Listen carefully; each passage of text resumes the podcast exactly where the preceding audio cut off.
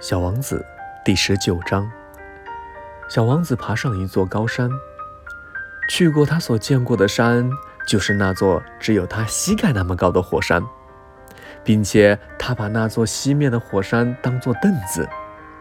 小王子自言自语地说道：“从这么高的山上，我一眼可以看到整个星球以及所有的人。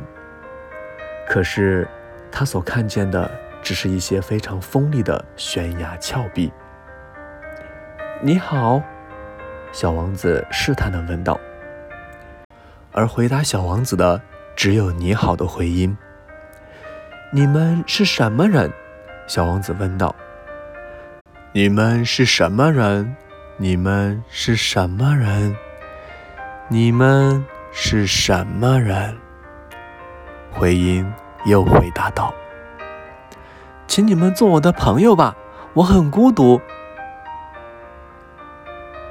而回他的依然只有回音：“我很孤独。”